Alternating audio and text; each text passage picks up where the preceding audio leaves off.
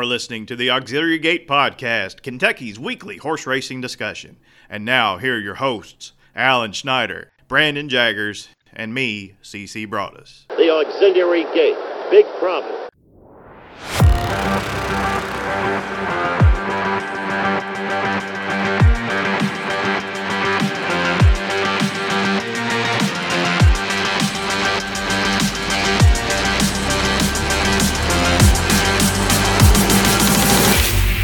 Hi, everybody. Welcome to episode number 110 of the Auxiliary Gate podcast. I'm CC Broaddus. And we made a few changes this week. Uh, we wanted to add some spice to the podcast, and the only way we could do that, according to this person, was to remove Brandon Jaggers for one week and just move him aside. And that's exactly what we did. We, we decided to class the place up. We brought in Kaitlin Free. Kaitlin Free is going to educate us on a few things a little bit later in the show. Kaitlin, how are you doing? I'm good. How are you guys doing?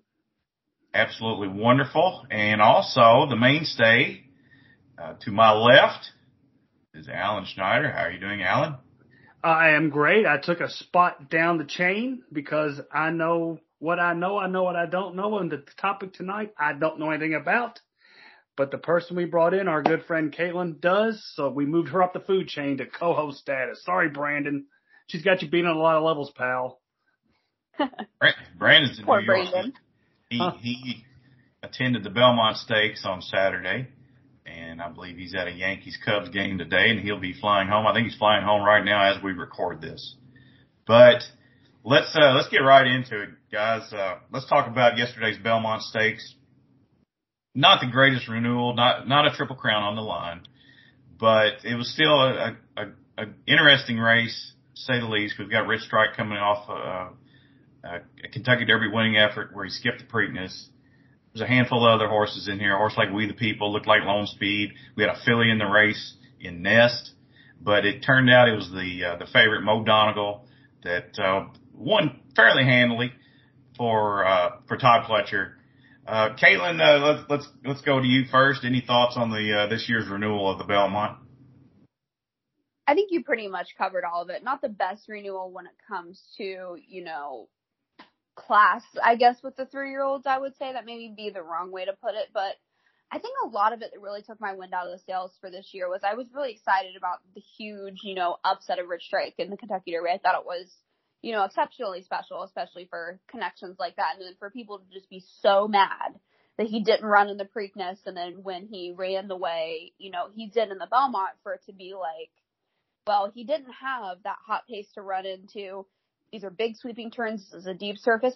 I didn't think Rich Strike would win the race. I thought he'd maybe do a little bit better than he did, but for people to be like, ah, I told you so, this is a one hit wonder, like, it just kind of took it away from me for like this whole Triple Crown, just like focusing on negative things instead of fo- focusing on positives. And, you know, as, you know, I've said before in the past, this may not be the strongest group of three year olds, so, I, I, it, I don't I don't know how to feel about all of it in the end, but wasn't my favorite edition of the races this year, but we saw some impressive performances on the card and Mo Donegal was far and away the best horse in the race yesterday and I thought Nest was exceptional too.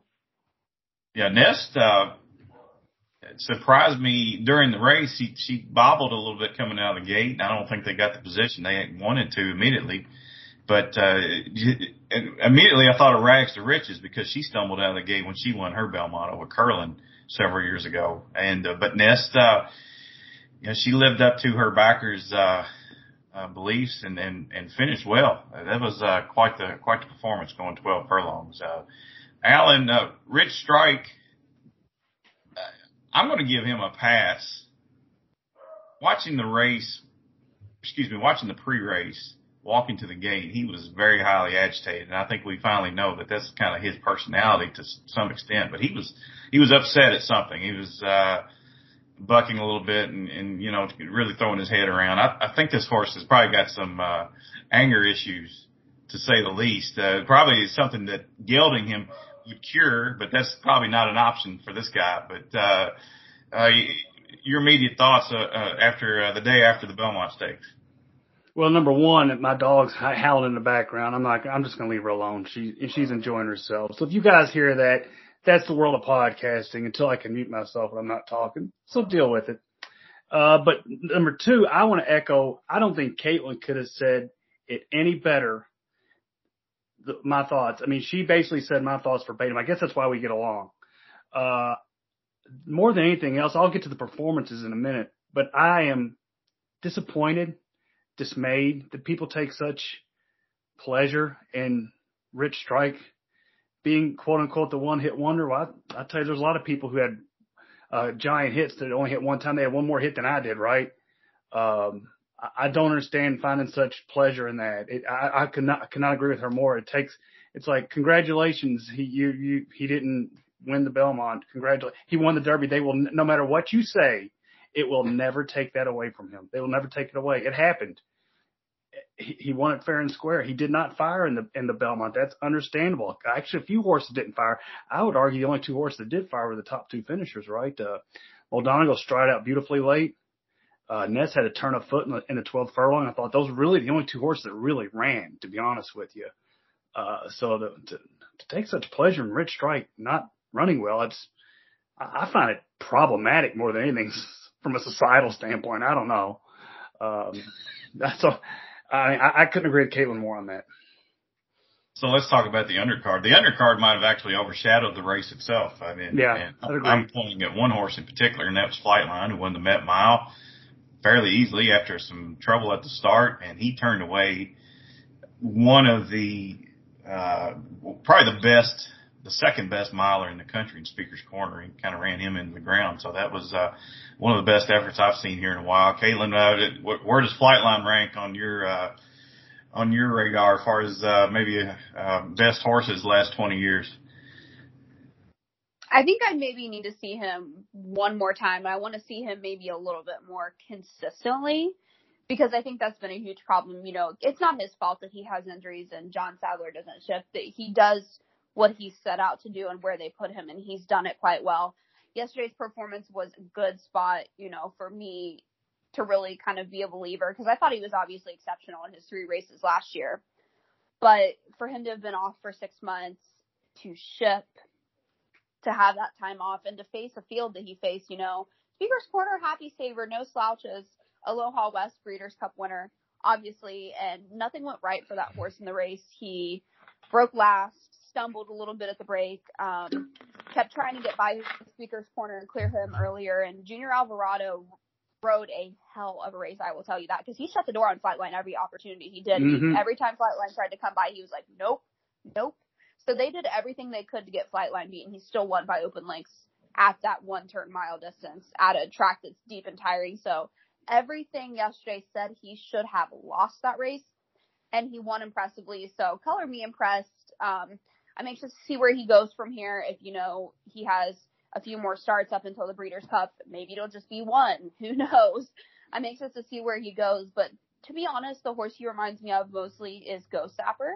Yeah, right. So that would that would kind of be who I would compare him to. And I mean, other than you know maybe American Pharoah, Beholder, somebody just an exceptional talent like that. It's been an extremely long time since we've seen a horse of this caliber and to do it on the biggest stages and not just be doing it in like little piddly races. If you could, if if they announced one more start prior to the Breeders' Cup, and you could choose, where would you want to go with Flightline? I personally would like to see him in the Whitney Yeah, versus. Life is Good. I think that may be too quick, but if they want to, you know, just maybe do just one more race, which I would hope they would maybe do Whitney, then maybe Pacific Classic, and then go to the Classic because it's going to keep continuing to step him up in trip. But I really want to see him in the Whitney versus Life is Good. I agree. I, I texted Alan after the race. Uh, I thought this. I said this horse is better than Ghostzapper, and uh, Wow. yeah. I was finally, I was finally a believer. I've been kind of holding my, my thoughts. I think people make just try to anoint horses superstars way too quickly. I wanted to see him come cross country. And I will tell you, 10 seconds after that race started, I thought he was beaten. You let a horse the quality of Speaker's Corner, who I do believe is a fantastic miler. You, you spot him a head start, you give him a little bit of trouble. And I didn't think the fractions were crazy. I thought Speaker's, if you, I would have taken Money Speaker's Corner, would have won that race 10 seconds into the race. And he, and Flightline broke him a little bit. I mean, Happy Saver went by him easily. But Happy Saver, like she says, no slouch. But man, you, you go by a horse like Speaker's Corner who of everything was on way. I was, I was impressed. I got to say it. So let's talk about some of the other undercard races. Anything else strike your fancy? Can't see either one of you, uh, you know, we had Jack Christopher Clairiere. Matareya won the Acorn after Echo Zulu scratched the gate. Any of those, uh, any of those races, uh, you know, maybe turn you on a little bit. Uh, can I mention think, one real quick, Kaitlin? Uh, real quick. Uh, when Jack Christopher yeah. changed leads, when he changed leads, he was already going to win the race. I mean, that's that's the that's the equine version of pouring it on. I guess there's I don't know what about a furlong and a half left, and Jose said, "Watch this." He almost like he was just showing off, and it's like, "Son of a bitch!" It's like, yeah, Jack uh, Jack Christopher for me. I, I would agree. I was definitely going to say Jack Christopher and really kind of echo what Alan just said. I'm not quite. His performance almost impressed me more than Flightlines because everybody pretty much knew Flightline was that talented. Maybe not to the degree of where he had everything go wrong and still win right. the way he did in past. Uh, I think Speaker's Corners probably got windburn from that race, but um, Jack Christopher still beat a pretty decent field, and like you said, they were pouring it on. They were showing off. That is the best three year old in this country it's like he hit turbo drive about about a furlong and a half left in the race. He's like, watch watch me kick the jets on. It's like, damn, yeah, that was that was impressive. I think we'll see him next in the Haskell at the end of July. I think it's the end of July now. And uh, yeah, probably maybe taking on Epicenter at some point. That that would be fun meeting. That'd be uh, somewhere down the road, but uh, yeah. So uh, uh, before we switch to the topic du jour, let's talk about yesterday at Churchill Downs and our friend Michelle Lovell won the Mighty Bow Stakes for the second year in a row with Just Mike, who yeah. is just an amazing horse. Horse has his second quarter is, uh, that's what makes him so special. He, he, yeah. that second quarter kind of just wears everybody else out and just, and, and wins the race. And five furlongs to five and a half furlongs on, on dirt or turf is almost seems to be his specialty. So that was, uh, that was fun to to see him go 22-44 and pull away to win the Mighty Bow yesterday. Yeah, it was a 50. I think it was 56 and two. And what was it? Was it Will Rogers said the the uh, rumors of my demise have been exaggerated, blah, something like that, or whatever. I know that scratched down to just. I, I know that race scratched down to, uh, you know, to where Just Mike should have easily won the race. I mean, I understand that. Don't get me wrong, but that puts over the, him over the nine hundred thousand dollars mark. I mean, one easy, 56 and two not exactly bad. Should he won the race? Of course, but you know, uh, you got to put yourself in those positions as a trainer, as, as, as a horse. You put yourself in those positions where when things do fall your way, that you can take advantage of it, right? And that's what he did. That's that's the advantage of being able to run on turf for dirt, five furlongs, six furlongs. So, and uh, Michelle was in Georgia yesterday, so uh, she made sure that me know uh, that me and my daughter should be in a winter circle. So we're in a winter circle photo with uh, Chad and all those guys. So it was a lot of fun. Awesome. That's yeah. exciting. Yeah. So, uh, if you recall last year, I think we, we all kind of thought he tailed off anyway because he, I think he ran up the track in the, uh, the race at Keeneland, the stakes at Keeneland, and then he ran on Derby or Oaks Day, uh, off the board. And then he came back to win the Mighty Bow last year, and that set him up for a really good summer and fall at mm-hmm. Colonial Downs. And, and, and, you know, he, he wound up winning the big race, uh, the, the Thoroughbred Club at, at, uh, at uh, Churchill uh, last September. So yeah, looking forward to more big things from from just Mike. So let's uh, let's go on to the to the subject of the day. Now the reason we brought Kaitlin on is because uh, she's uh, an expert in this type of racing, and of course there's a, a, a special race meeting coming up. Uh, it's uh, doesn't last very long, and you know this it's a lot of royalty involved in this uh, in at this track, and uh, you know, it's, uh, there's a dress code that you have to abide by if you want to be in certain parts of the track. And of course, I'm talking about none other than Ellis Park. Kaitlin, you ready to talk about Ellis Park? Sure, let's talk about Ellis Park. we definitely can do that. Tank tops, it's hot as all get out, not 100 degrees. So it's actually supposed to be like 100 degrees in Kentucky for Churchill this week too. So we might as well, you know, do a dress rehearsal. I'm sorry. I, uh, I had the wrong notes. I'm, that's I refer to Ellis Park as Redneck Ascot. actually to Royal Ascot. That's what we're here to talk about. The royal one, yeah, the royal one. the Royal Ascot. It's, it begins on Tuesday. Uh, for us, it's in the morning.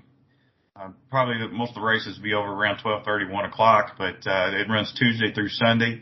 A lot of interest this year for for us. Uh, the the Americans are going over, try to win a few races. Wesley Ward and, and Graham Motion has some top contenders, and uh, Kaitlin is going to uh, to talk about uh, some of these some of these races, some of these great races that we get to uh, we get to experience early in the morning. So, uh, Kaitlin, uh, tell us about what Royal Ascot means to you.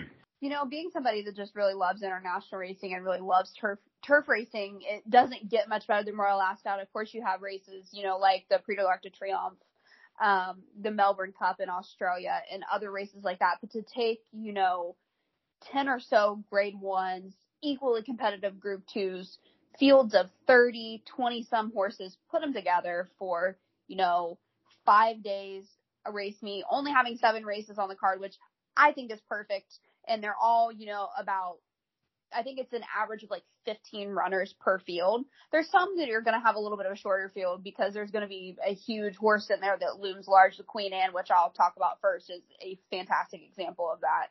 Um, but really, what Royal Ascot is about is coming to one of the most popular race venues in Europe and really just kind of showing how much the sport loves racing and also how much the sport appreciates and values what the royal family and the crown has given to the sport. You know, they do their royal, um, the royal procession earlier on in the day. They all come, they all love racing, and I hope you know, after Her Majesty is gone, that they continue to race under the crown's colors. I'm I'm guessing that Prince Charles and Camilla absolutely will because they own some horses of their own. So I hope to see this continuing going on for years and years. But this is the Queen's favorite thing in her life. So I know she's been kind of pretty frail as of late, but hopefully if she's not there, she'll still absolutely be enjoying it from home. But some of the best you know, exciting moments of her life have came here at this race course. She's won some of these races and a lot of these races are named for members of her family.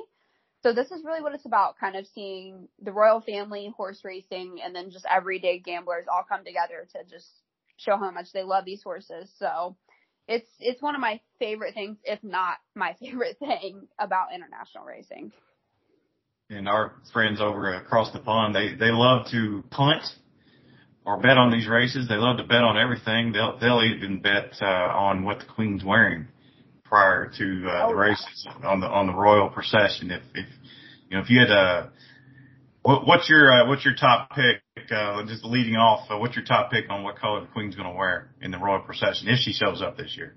Yeah, if she shows up this year, she only came one or two days last year because it was something that her and Prince Philip did together, and I think it, you know, was kind of sad for her, but she, there's no way she was missing it. Def- she's definitely not in as good of health as she was last year, but if she comes, whatever day it is, I think we will maybe see her in yellow or purple. There you go, right there. That's our, uh, that's our first tip of the day. I'm writing that down. Write that down. Write that down. Uh, I don't know what the odds are on either of those, but maybe you can do an exacta. Maybe she'll both. Let's see. uh, let's. I want to spend more more time talking about Tuesday and then uh, we'll get into maybe some of the bigger races throughout the week.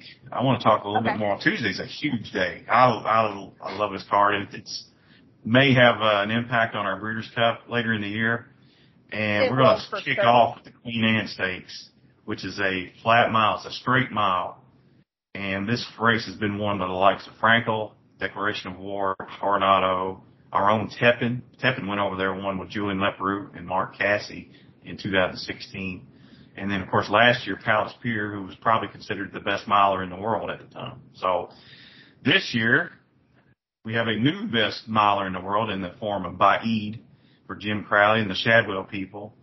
Uh, Kaitlin, the Baaeed's going to be a heavy, heavy favorite. Is there any way, is there anybody that can, uh, upset the, the, the, uh, the champion? No. Easy answer, no. Easy enough. I think Baaeed could do cartwheels and run backward down the straight at Royal Ascot and he still wins by open lengths. This is just going to be an absolute procession. He'd have to drop William or Jim Crowley, I think, to lose this race in my opinion. And really for me, for the race between the best horse in the world is between Baaeed and uh, Flightline. What Flightline is on the dirt is what Baaeed is on the turf. He's the best horse, in my opinion, that I think we've seen on the turf since Frankel. He reminds me a lot of Frankel. I'm not really willing to give him that crown yet, but he's unbeaten and he, he's, he just does everything with such ease and he's, he's really special. So I think we're going to maybe see a Frankel-esque performance from Baaeed and the Queen Anne. Really the only horse that I would maybe have some interest in using underneath because I think really that's the only opportunity you're going to have to make money in here is to maybe try to do uh, exacta or superfecta and put some bombs in there. I'm particularly interested in Lights On for Sir Michael Stoute and Accidental Agent who won that this race actually three or four years ago, four years ago. Still running at age eight, still a nice horse. So I would be interested maybe in using those horses underneath Baaeed, but uh, I I don't see it going any other way. Interesting to note that also in this race is Order of Australia, who won the Breeders' Cup Mile at Keeneland two years ago. I could, so I could have sworn he was retired. Uh, I literally, uh, I I I must have missed where this horse ever came back into training because they said they were retiring this horse to stud. They never said where he was going to stud. So, and then all of a sudden I see him in the entries for this race like a few weeks ago, and I was like, I thought this horse was gone. like, so interesting to see him in well, here. I'm kind of not sure where he fits, but he's been ineffective ever since that Breeders' Cup Mile win, which is at what seventy to one that day. That was uh, which I'm pretty bitter about because that knocked me out of all my pick fours. But uh, anyway, that's for another podcast. Let's uh, let's go on to the Coventry Stakes. This is for two year olds now.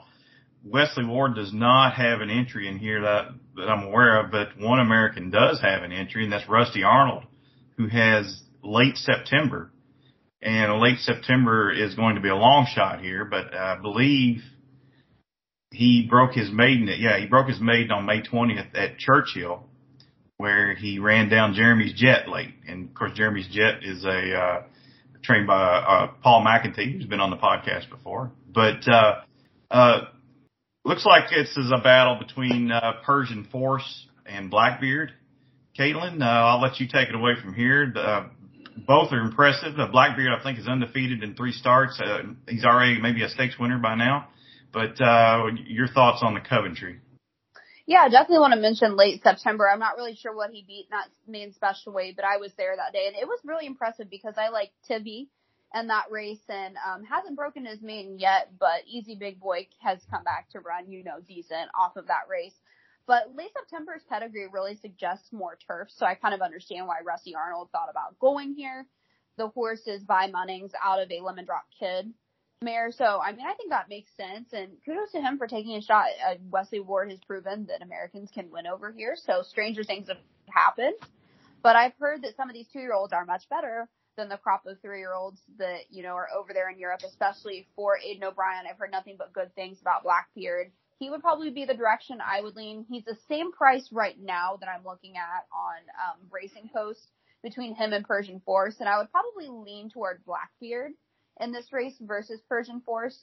I would kind of be a little bit surprised if it was anybody else. Age of Kings for Aidan O'Brien with Frankie Dettori up kind of perks my ears up a little bit. Um, you know, maybe Royal Scotsman for the whole family. Um, anybody else I think would be a little bit surprising. So definitely want to talk about those. It looks like right now late September is 25 to 1. There's a few 8, 50 to 1 and 100 to 1 shots um, I think he'll maybe float up on that a little bit. You could probably get him at 30 to 1 if maybe you wanted to use him somewhere because I think he's bred to do this. He's got Colin Keane up. Colin Keane's a fantastic jockey. So, you know, good luck to them. But I think this is going to be the Aidan O'Brien show here in the Coventry Stakes like it usually is. He's won in the past with Arizona, Caravaggio, um, War Command, and it's been a few years since he's won. He won in 2019 with Arizona. Um, two years ago, Nando, Nando Parando uh, was 150 to one. So there's Damn. been some upsets in this race. Yeah, um, 20 to 1 I've seen lately, 11 to 1, 11 to 1 last year with Berkshire Shadow. So a lot of crazy things can happen when you have a 17 horse field of quirky two year old colts. Aidan O'Brien's won this race nine times. I think it's interesting. Uh, Persian Force trained by Richard Hannon. Uh, uh, my stats say Richard Hannon is only six for 186 at Royal Ascot. So maybe uh, maybe maybe a, a, a time to fade this horse, uh, Persian Force. Probably. I, will give you a, a just gave a cursory cursory glance at this race, and uh, Bradsell was a horse I was interested in. He won easily at York last time in his 1st mm-hmm. start. Maybe some room for improvement there. He he, he got a nice. Uh, I use these racing post ratings, and he was competitive with uh, most of the top end except for Blackbeard. Whereas Blackbeard's three for three. So uh, just uh, just interesting horse to me. But uh, let's go on now. The race I'm waiting for. This is uh, this is going to be a fun race. This is the the third race of the King's Stand Stakes, which is five furlongs, and this is going to feature a matchup between uh, our American Hope Golden Pal, of course trained by Wesley Ward, and uh, he of course had a huge win at Keeneland. Prior to that, though, he won the Breeders' Cup Turf Sprint, and the his main or his chief competition is Nature Strip, who's shipping in from Australia down under, and uh, Nature Strip won the Everest Stakes last year, which is Australia's version. I, I assume maybe of something like the Pegasus World Cup, right, or what what the Pegasus used to be, where you uh, where the owners put up money for the race. Is it, it, Kaitlin, is that is that close? Uh, uh, the owners kind of fund the purse in that race, but it's a big deal.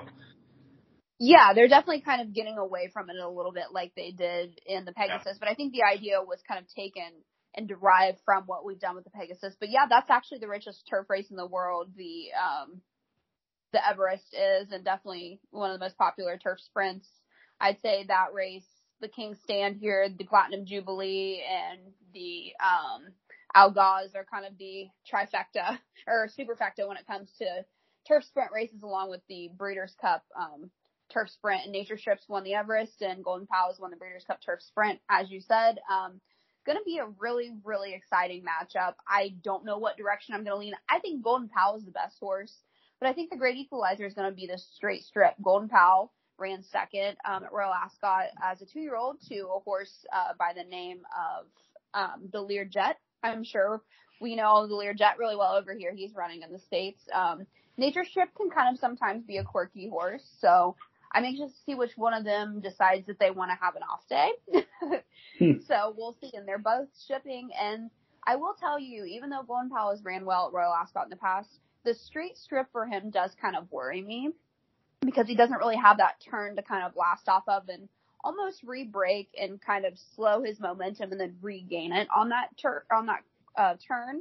He doesn't have that. He's going to be running the flat five and a half furlongs on the turf, so he's going to have to really blast out of the gate right there and, you know, really just keep going. And he's going to be the fastest horse out of the gate without a doubt. He's going to have to play come and catch me. And to do that, you know, uphill and straight is easier said than done. So I think there is an opportunity there for Nature Strip. But, you know, Golden Pal can't hold on the, all the way Nature Strip is a flop after the travel because he's never traveled before. One horse that particularly interested me um, would be King's Lynn. So that's one that I had a little bit of interest in. Um, Her, Her Majesty the Queen, Andrew Balding, David Probert's going to have them out. That horse is just really kind of coming to his own and starting to get really, really good. And he's the type of horse that's carried these heavier weights. They're all going to carry 133 pounds. And that's quite a deal more than Golden Pal's used to carrying in Nature Strip too, for that matter. Lady Aurelia won this race in 2017 for Wesley Ward. Hard to believe that she was, uh, according to this, she's seven to two, uh, that year, but she, she blasted off and won that by five or six lengths, as I recall. Two years ago, Battaash was the first favorite since 2009 to win this race. That's interesting. So. I find it crazy that Blue Point was never favored in these races at any point because Blue Point's uh, one of the best turf sprinters we've ever seen. Of course, he went on to do the unthinkable here at Royal Ascot, which is win the king or win the King Stand, and then uh, three days, three or four days later, go on to win the Platinum Jubilee. So that only been done one other time, and it was an Australian spinner by the name of Choisir. So to see that yeah. done in, you know, modern day is really impressive. So Blue Point won this race twice and then went and won the, uh, then the, um, Diamond Jubilee. Right. Diamond Jubilee, yes. I can't remember what came before Platinum.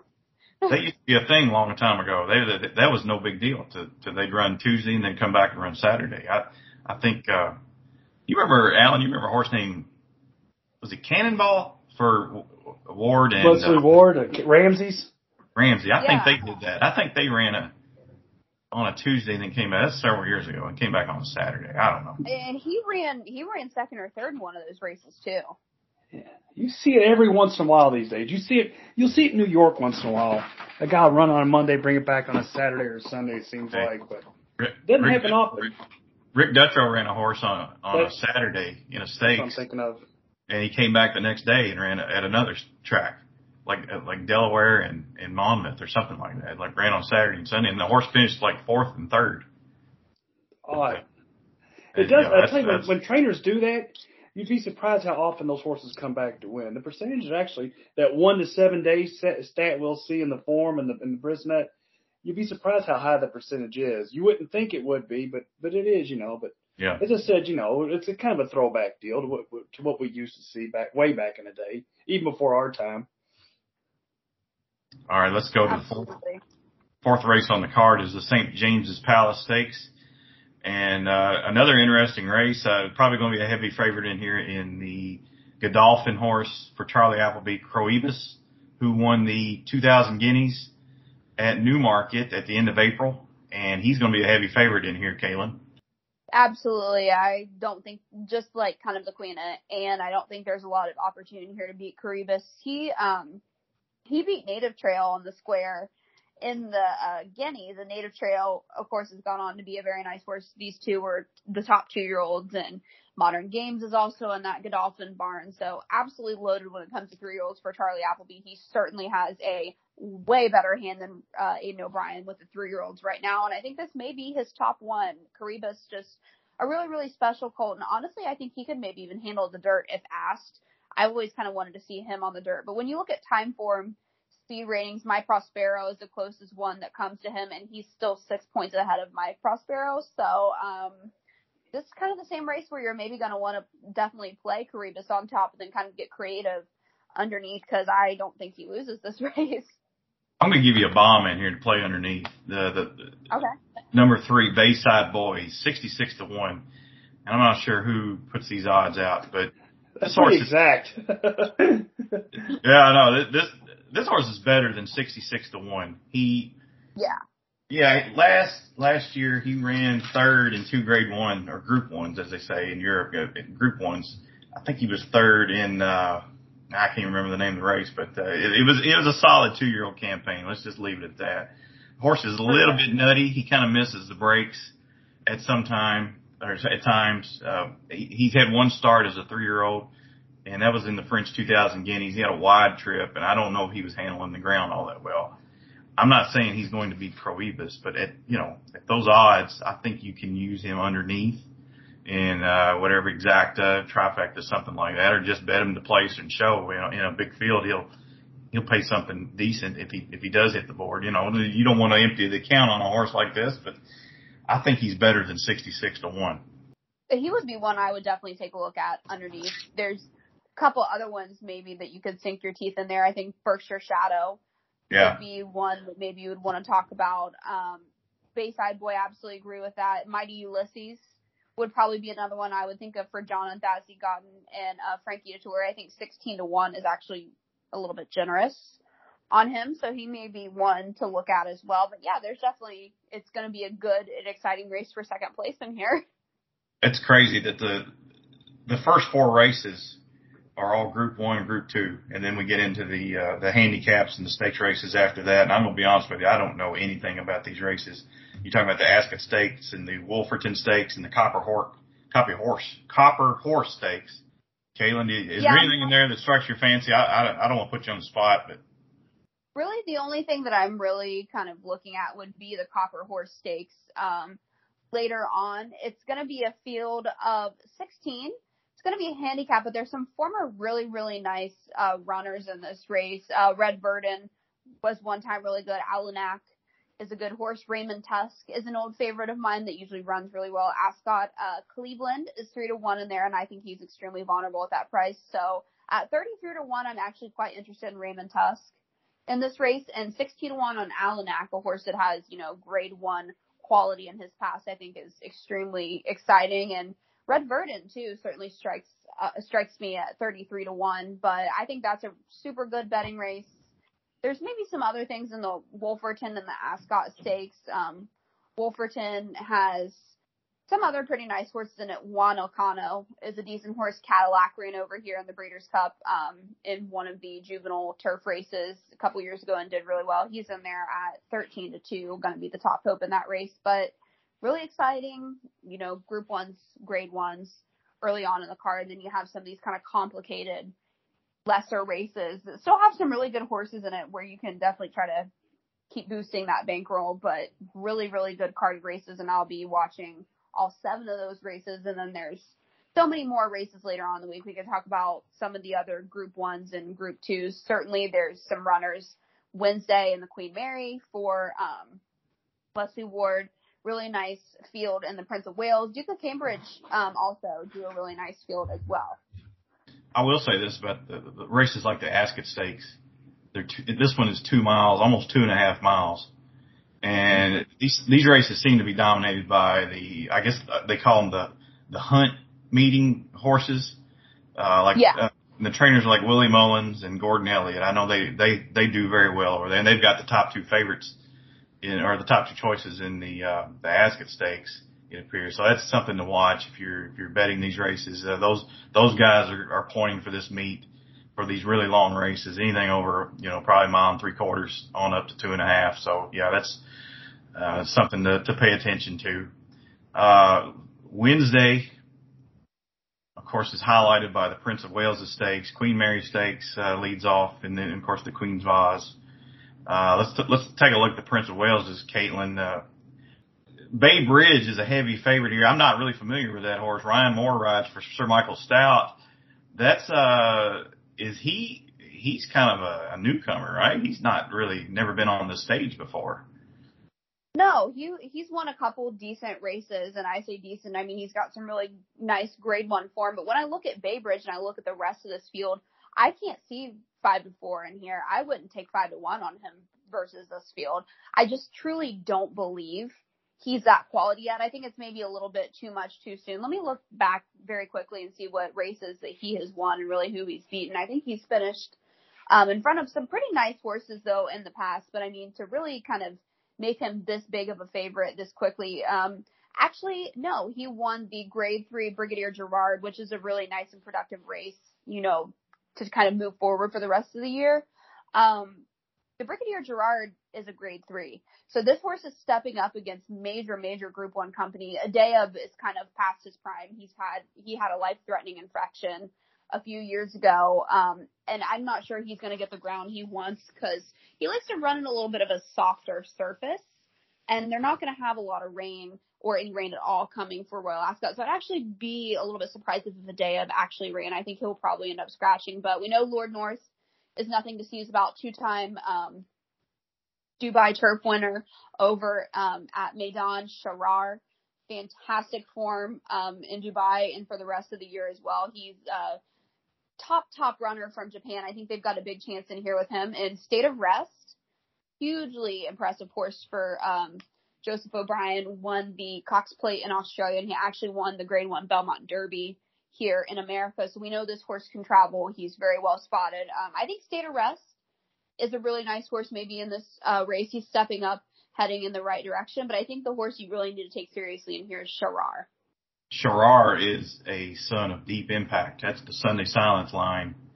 And the, the horse is out of Dubai Majesty who won the Breeders' Cup Filly Mare Sprint for Bret Calhoun. And I know they sold her at auction for probably two million or something like that. J- Japan bought her and, and here we go. Here's Shahryar. Shahryar ran third in the Japan Cup last November and this is his second start of the year. He, he ran at uh, Meydan in the, uh, in the turf, the big turf mile and a half turf race there, I believe. Uh, and, Yep, uh, he actually won the- the Sheema Classic. the sheep right here. Yeah, right here. Yep. One that should be, yeah, then it was a photo, right? A three horse photo.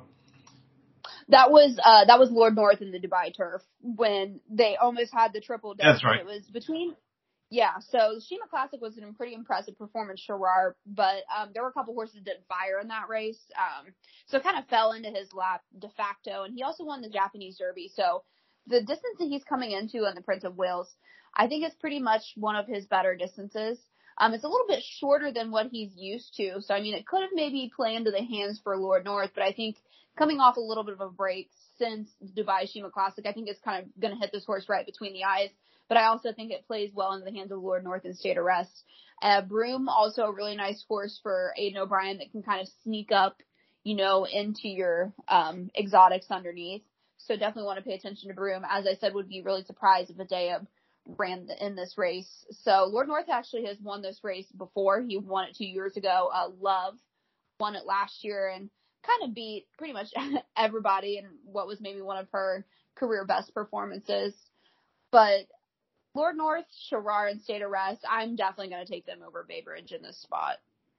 Let's back up a couple races. I glossed right over the Queen Mary Stakes. This is going to be headlined by Love Reigns for the uh, from Wesley Ward stable, and I think this is uh, maybe you told me this. This is Wesley Ward's probably best hope to win a race. At, uh, you know, if you think Golden Pal's 50-50 with uh, Nature Strip, but uh, Love Reigns is uh, probably his best two-year-old so far and he, he uh, she'll run in the uh, the Queen Mary Stakes. Uh, also in here, uh, Rusty Arnold.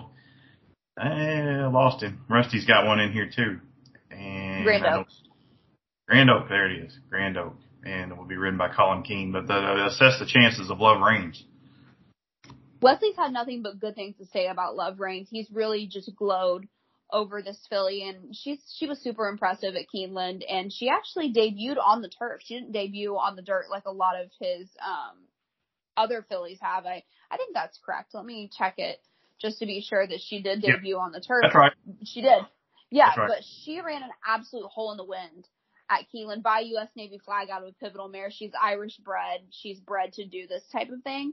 Uh, Irad Ortiz is going to get them out on him, her. I thought it was you know, a little bit interesting that instead of using Frankie or John Velazquez, like he's really used over at Royal Ascot and had a lot of success with, he brings Irad Ortiz over that doesn't have a lot of experience at Royal Ascot at all, but he is super familiar with Love Reigns and he's familiar with Golden Pal. So I think that was kind of the reasoning behind this decision. But I thought it was just really just out of the blue. I thought almost in a way. I that you know kudos to Wesley for putting that type of confidence behind Irad. So he's going to be on Love Reigns here. I think they've got an excellent chance. This is a gigantic field. There will be scratches. It will probably scratch down to about 25 or 25 horses, but um, yeah, pretty big field here. Uh, Irad's known for uh, herding. I'd like to see the Irad herd 24 horses. I wonder what that would look like. All right, so Let's, Thursday, Thursday is uh, uh maybe this is the centerpiece of the meet. I would say it's the, it's the day of the Gold Cup, and the Gold mm-hmm. Cup it's a really really cool race. That's uh, it is. Yeah, it's over two miles. Two, it says here two miles, three furlongs, and maybe two, just say call it two and a half furlong or two miles, two and a half miles. Excuse me. And you'll get horses that over the years that have won this race. Stradivarius won it three years in a row. I remember way back, uh, was it uh, Yeats for Aidan O'Brien. Yep, I think they, that horse won four. Yeah, he won four four races, but in the past ten years, horses like Order of St. George and whatnot. Stradivarius comes back and tries to win his fourth, and uh, he's probably he'll be one of the top choices, but he's not the top choice. It looks like it's going to to, go to uh, Kyprios from the Aidan O'Brien barn. Kaitlin, uh, let's talk about the talk about the Gold Cup. Yeah, Gold Cup really exciting race. Um, really my pick in this race if the ground came up correctly would be Trueshan, but Trueshan is not going to get the soft ground that he wants, so I'd say Trueshan is a non-runner. Um, Princess Zoe's still going to run. She's a very, very nice mare. She probably wants a little bit softer ground than Trueshan, but I think she's still going to run no matter what, so she's got a shot. Um, I'm actually a little bit surprised they brought Stradivarius back for another year because I think he just kind of seemed really over the top last year, and I thought he was all out to win a grade two um, about a month ago. Still won though, but um, I can see why Stradivarius is in this race because he's going to get the ground conditions he wants. This is one of the best races, you know, for him. This is his race. So I see why Stradivarius is in here. I certainly do think he's got a shot. Would I bet him at nine to four against this group? Absolutely not, because I definitely think he's seen his better days. But Kyprios is one of the ones that everybody's pretty much gravitating to with Trueshan probably coming out on the ground being pretty hard because I think Kyprios wants that type of ground. And I think he's definitely the one that would be most likely to really give Stradivarius a run for his money. Scope I don't think is going to run either because I don't think he's going to get a get his ground. So really one that I would probably be interested at a price would probably be Tashkon. That's a horse that's really seemingly coming into his best and is rated pre- pretty equally with a, a lot of these horses. And 33 to 1 right now on the live odds, it looks like why can't he win this race? All right, that's uh yeah, you got to watch this race. Everybody, it, it, it's it's a great it's a great race. You just it's it's so cool to watch these horses stay like this and at the top level. So, uh, one more race I want to talk about. Of course, there's two Group Ones on Friday: the Commonwealth Cup and the Coronation Stakes. And the Coronation Stakes features two Americans in Spinderella and Pizza Bianca. Yep. Uh, my question to you, Kaitlin, is uh, how do I, I think highly of Spinderella. The, and well, I mean, Pizza Bianca is, is the uh, reigning Breeders' Cup Juvenile uh, Filly Turf winner. How do they stack up in this spot? They're they're double digits odds according to, according to this uh, bookmaker. What what your thoughts on uh, you know can can Spinderella run with these? I think Spinderella can. I'm not sure Pizza Bianca can. Um, I still would maybe have a hard time seeing Spinderella winning, but uh, Graham Motion doesn't bring his horses places unless he thinks, you know, they can win and he attracts the attention of William Buick. That's nothing to sneeze at in the slightest. So I definitely think that they have a really good shot in here. But I I don't think Homeless Songs is going to run. It may be a little bit too quick for her, and she's also one that's pretty ground dependent. So I would be surprised to see if she won. But you're also going to be seeing the Filly champion in Inspiral coming back, and she is she is phenomenal. And if she runs to where she's capable of coming off the layoffs, it's going to be her first start this year. She's had a little bit of setbacks, but if she runs to her capabilities, she's going to be a heavy, heavy, heavy contender in here. Cachet, Discoveries, Mangustin, also all grade one winners that are in with a huge, huge chance. So this is an absolutely loaded race. Tenebrism for um, Aidan O'Brien, she goes elsewhere, I believe. Um, but yeah, this is as good as a as a good, uh, group one as I've ever seen over there. And to throw in Spinderella and Pizza Bianca, two of our top level three year old fillies, probably the top two turf three year old fillies over here in the United States. To throw them in there, um, wow, I'm really excited for this race. Uh, something to keep track of maybe during the week. I've got this. I don't know if this these stats are accurate, but uh, trainer jockey combinations. John mm-hmm. Gosden and and Frankie Dettori and John Gosden and William Buick. Those those pairings make up two of the top five jockey trainer combos at Royal Ascot. Uh, Gosden and Dettori have uh, 13 wins. Gosden and Buick have nine wins. So Gosden and Buick, of course, team up here with his favorite in Inspiral in the uh, in the Coronation Stakes. That's something to maybe keep track of. Uh, obviously, the top trainer is going to go to the top jockeys. That's that's nothing new. So, but uh, what? Uh, Kaitlin, we go ahead. I'm sorry to cut you off.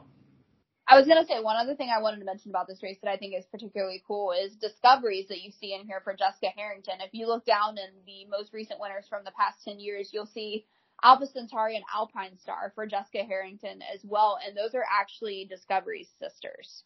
So hmm. this race really runs in the family. Alpha Centauri, didn't she have her career cut short? She was like really something special, right? At the time, it seems like she, she was special. Yeah, she won. uh Maybe she. Yeah, she won this race, and then then it was like sky's the limit. And then a few weeks later, she retired to injury, as I recall. Yeah, she got hurt in a race where she was beaten by Laurens. Um, actually, I think she had a fracture um, right there at the end, um, getting toward the line, and Laurens went past her because she got hurt, but she still hung on for a very, very gallant second. I think she was only beaten by a head with a um, sesamoid fracture. So she was she was phenomenal, and her sister Alpine Star was good as well. And then Discoveries is amazing too. The Al- Alpha Centauri is one of my um, favorite fillies from across the pond within the last ten years or so. So I, w- I was sad to see her her retire, but she's she's been she was awesome and it was excited to see her win this race. I think she's maybe one of the best winners we've seen of this race in recent times. Sky Lantern was good and Winter was good. Um too, but there's just been some really, really exciting fillies win this race. Kaitlin, what resources do you use to uh, to to analyze these races? She doesn't oh. sleep and she watches them all day long. that too. really, obviously, having watched a lot of these horses for several years and just being familiar with them, but Racing Post provides a lot of very valuable information because we kind of can't get that information over here. You know, Blood Horse, DRF, Brisnet. They offer some past performances for these races, but if you really want to get deep, deep into it, uh, Racing Post has great tip sheets.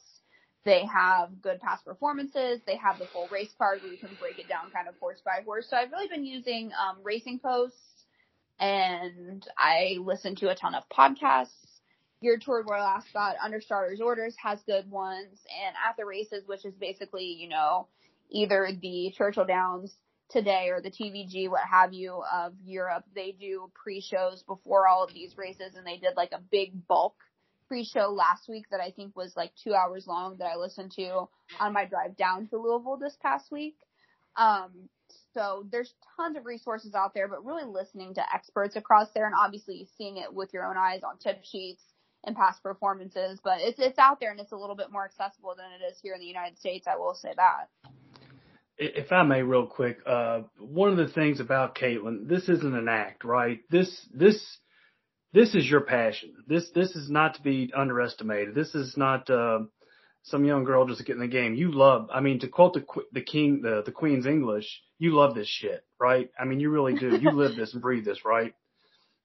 Yeah, for sure. Especially these races like this. Of course, I you know love what I do at Churchill Downs, but turf racing really is something that I love. Just seeing what they have that we don't have across the world is these top turf horses that stay around for years and years and years on end. Breeding is not per- put first in any country but ours. So you get to see these horses run for so long and then seeing them all come together for a Breeders' Cup type festival at Royal Ascot. You get the royal family, you get degenerate gamblers, and you get people in just exceptionally beautiful outfits and you get the best horses in the world. I, I can't think of anything better uh, my one of my hopes is because you know what I think of you. I think your your career is on an upper trajectory, and it's it's every bit deserving. Is that you do get to go over and cover this in the future and stuff, and I I can't think of anybody better for it. And I do hope that happens in the very near future because to say that you would be excited to do that would be an understatement of epic proportions, would it not? Absolutely. That's, that's definitely the goal. I'm hoping to inspire will maybe want to get super involved with international racing and maybe want to consider doing that because I think there's so much value there, especially with so many win in your ends, you know, this week for the Breeders' Cup. And this is the first time Royal International is, or Royal Ascot has felt super, super international, definitely since pre-COVID, probably within the past five or six years, just because they changed a lot of their shipping and quarantine rules. Um, getting top horses from the United States, Australia, Japan, Hong Kong, I mean, Dubai, you just, you can't see that anywhere else but here. Yeah. Because I, people from Australia and definitely not as much Japan after what happened last year, but Australia, Hong Kong, New Zealand, they're not going to want to ship to the United States when a lot of their big races are going on at the same time right. as the Breeders' Cup is. So this is really, you know, this and um, Dubai World Cup night are really the only chances you're ever going to see that you know, it, the Twin Spires people—you've already have a built-in. You can call it the blonde across the pond. I mean, I mean, I think it writes itself, right? Uh, you wouldn't take any offense at that, right? As long as they say go. Uh, so I hope that does happen in the future. I mean, I, to me, it's a no-brainer. Uh, but if we, if we, if we could go just a second before we, you know, we, we end this, can we talk about your, what you're doing at Churchill Downs now? Because, you know, admittedly I'm biased because we're friends. You and CC are friends. I think you're doing a fantastic job. Uh, do you want to talk about how the Churchill gig has went so far?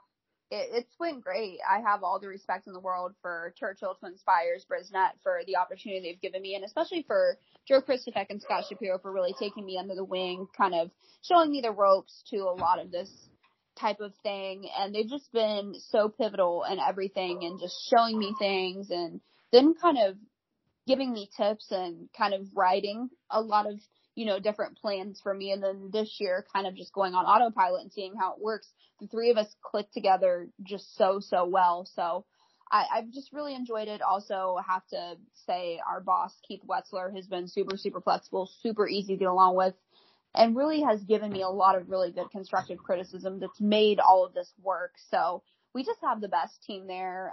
Um, I'm a little biased. I definitely think Churchill offers some of the best racing in the country. That's for sure. So we get the best horses. We get a horse crop I'm familiar with in Kentucky, and I'm working with and for people that are easy to get along with. There's no drama. Our higher ups are fantastic. And really, this is a company that I can definitely say like the higher ups, the presidents, the vice presidents, the people on the board at the track, they come to the track every day and they literally can just come up and just give me a hug or something like that. And it's no big deal. Like I feel like these people are my friends. So that's something that's made me super, super comfortable is I feel like, I mean, obviously I have to walk the talk, so to speak, and right. do my job. These people aren't like putting the fear of God in me or anything and making me uncomfortable and really feeling like I'm on the chopping block to succeed. It's an easy place to succeed in because they take care of you and everybody's nice. Uh, well, you know, I'm biased. You know, we talk about all the time. You and I, I know CC agrees with this. We're we're picky it. We think you're doing a fantastic job. You really are. It it, it comes across, and uh, you know, I've already told you this, but I wanted other people to know that you are you're doing a, a wonderful job. They they all do a wonderful job there. Uh, that's why we that we sing the praises awful lot. So, and something else I ought to mention. Uh, you know, one thing about you in particular, it's always taken me aback, right? Impressed me. You're only 26 all this stuff that mm. you spout, you've learned in an amazingly short amount of time. That's what I continuously talk about with you. What eight, ten years? This is a condensed. I mean, you didn't get into this like to like your late teens, right? I was about 14 when I really started getting into it and really just absorbing that type of material. Um, I've pretty much never had a social life. I actually went out with my boyfriend and my friends um, and had a night out for the first time in 2022. Um, we awesome. did something for New Year's, but we stayed home because the bars were just packed and there was so many things going on. But yeah, I actually got to get out and do some stuff this weekend for a friend's birthday. But yeah, this is this is my life's passion. I you know I don't work to live. I live to work That's because good. I love all of this so much. And, and I bring this up about that you're 26 because you're getting ready to be 27, right? When with June yes, what? like a week. Really? A week? Uh, uh, June 29th, so I guess that's more like two weeks, but yeah. Yeah, don't age yourself too quickly, because trust me, the years start to get away when you get to me and CC's age, right? All right, before we head out on the theme of the show, Alan, I've got a few questions for you, and, and Kaitlin, you can chime in too. Probably oh, you should. You probably shouldn't. Can't you may, may, want to stay out of this just to save your career. But uh, Alan, uh, we'll go to you. Uh, who's your Who's your favorite British monarch? Oh, my favorite British monarch, Prince Rogers Nelson. You know who that is? I do not. He's the guy that sings Purple Rain and Let's Go Crazy. Is that what you're oh, talking about? that, yeah, yeah. He's, he, he's a Canterbury guy. My favorite queen, uh, does Michelle Lovell count? No. Hmm. Uh, uh, Queen Victoria. That name comes to mind. What'd she do? Man, I don't, I don't know. We didn't get that far in world history she was the longest reigning monarch before Queen Elizabeth, and I believe Queen Elizabeth is her great great granddaughter or great granddaughter, something like that. Well, there you go. I'll go with Queen Victoria. What else you got? So the correct answer is Henry VIII. Oh yeah, yeah. He spread it around a little bit, didn't he? That guy was nuts. He was nuts. Okay, I, mean, uh, guys. I know what uh, he did to some of his wives. I know what he did to Anne Boleyn. Yeah, yeah. So uh, if uh, we, we alluded to Ellis Park earlier, as the, or I did as the redneck ascot. if, if Ellis Park had a daily royal procession prior to the races, Ooh. who would be in the carriage? Who would be in the carriage? Royal well, carriage. First, well, first off, they'd be they'd be traveling on camels and ostriches, right? Because that's what they do every. Uh, they they do the same promotions every year, like clockwork: camel races, ostrich races, dachshund races. So I guess they'd be coming on those. Who'd be leading the processions? Um, Jerry Joe Greenwell, the late Cowboy Jones. Um, who else would there be? Oh, where, where's some other names? Jason anybody Barkley. From, anybody from the LaRue family, I would think. Um, God, there's so many to John choose Court. from, right? John Court, that's a good one. Yeah, let's go with John Court. All right. And then last but not least, if they made a James Bond movie and you had to pick one Kentucky horse person to fill that role, who would you choose? Oh, I'll, can I pick a female? You can do I'll whatever tell you you want. why. Because I'll pick Sarah Hamilton. You know why? Because she trained a horse called Goldeneye, and that sounds like a James Bond movie. Can I go with that? I think it, it is a gold. uh, it is a uh, James It Bond, is. right? Uh, I think you might. Truth be told, I've seen one James Bond movie in my life, believe it or not, and you know that, that's shocking. Is it Goldfinger? It's a Goldfinger, right? It's a Goldeneye. I don't know, but I'm picking Sarah Hamilton anyway. Okay. Well, uh, Who would you- Kaitlin, you seen any James Bond movies? I have not actually, and Goldeneye um, is a James Bond movie. It came out in 1995, Goldeneye 007. So there you go. There you go. All right. Okay. See, I was right Um, about I that. see- Yeah. All right. On that note, I think we should uh, call it a night. And uh, we want to thank Kaitlin Free for replacing Brandon Jaggers this evening. And uh, Kaitlin, uh, you did a fine job as as you always do, and uh, we, we're grateful to have you anytime that you wish to join us. And she knows that. Well, thank you. And it will certainly, be inter- certainly anytime. it's interesting to see who people seem to prefer, who's a little more informative, Kaitlin or Brandon. Maybe we should do a poll. It's gonna be close. Oh, Brandon, every day of the week, every day. Yeah. well, man, well, uh, uh, Kaitlin, who who is Aristides? Oh Here's your my trip. goodness. First, first horse to win the Kentucky Derby. There's actually a statue of him in the rose or in the rose garden. So, um, nobody knew that. You do know. Well, there was a. one- I I think our co-host may have been stumped by that not too long ago, but it was it was adorable to hear. So Kaitlin's that already one very up on. I thought so. All right. All right, let's hit the road. So on behalf of Alan Schneider and Kaitlin Free, and of course the absent Brandon Jaggers, this is CC Broaddus reminding you that gambling money ain't got no home.